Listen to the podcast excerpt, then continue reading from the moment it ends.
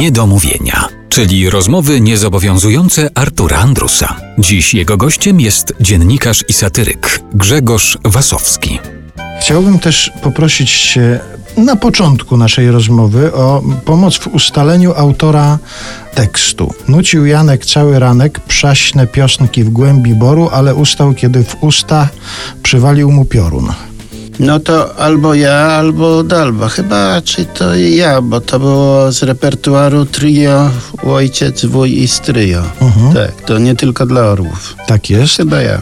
I czy w audycji nie tylko dla orłów wszelkie formy rymowane to było właśnie Twoje dzieło albo Marka Dalby, czy ktoś jeszcze pisał rymowane formy? Nie, to tylko my. Ja się zajmowałem y, zmysłową sową, baśnie nim zgaśniesz, pomysłowym gajowym i niekiedy teksty do tego tria pisywałem, chociaż głównie Marek do tria pisywał, no i wiersze najszczersze Marek pisywał. Pamiętasz takie bardzo romantyczne strofy z prostacką puentą? I to chyba wszystkie były rymowane. Wiersze po pierwsze ja. Tak, to my we dwóch, ale głównie ja. Ale forma rymowana nie jest ci no, obca, Jest to, to na pewno forma nie, bliska. Jest to forma bliska. Tak, tak, tak. I nieskromnie powiem, że uważam, że doszedłem do zawodowstwa w tej formie.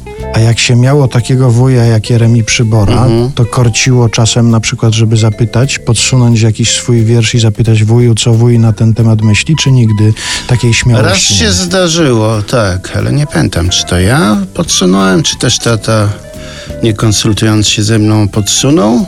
Miałem wtedy chyba 20 parę lat, a ja zacząłem pisać już w ogólniaku chyba, jakąś taką gazetkę stworzyłem, nie wiem, chyba Kalapitek się nazywała, nie jestem pewien i tam pisywałem różne rzeczy z kolegami.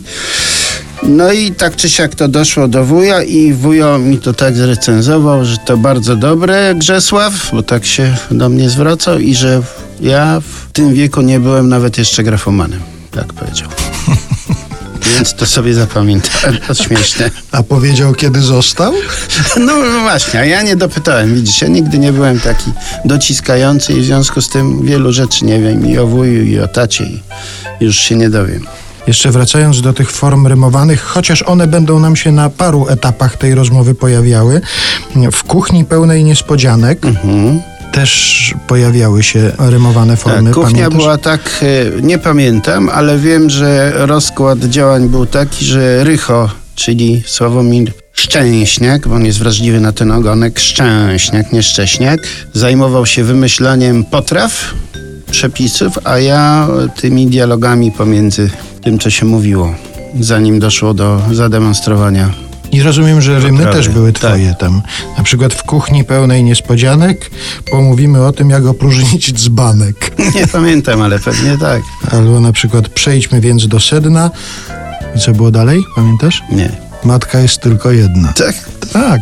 A skąd ty to masz? Te rzeczy się pojawiają, one gdzieś funkcjonują. Już nie mówiąc o tym, że mam takich dwóch muzyków w składzie, z którym poruszam się po kraju, którzy rozmawiają tekstami z komicznego odcinka cyklicznego, albo z kaca, albo Za chwilę dalszy ciąg. za chwilę dalszy ciąg Ja programu. nic nie pamiętam. Wiesz, no, za chwilę dalszy ciąg programu to jestem usprawiedliwiony, bo to były improwizowane wszystko sceny. To znaczy przed sceną rzucało się temat i do czego mniej więcej zmierzamy. I improwizacja. Czy wyobraź sobie, że ja dopiero, nie wiem, dwa lata temu dowiedziałem się o tym, że jest scenka Weź dwie, taka popularna. Ale o co chodzi? No zobacz. I jak to obejrzałem, tam jakaś taka historia, że stoją po alkohol. Pamiętasz, tak? I cały czas tam ja z Rychem, weź, weź dwie, weź dwie. I w końcu zamawiamy skrzynkę piwa i dwie wody, czy coś.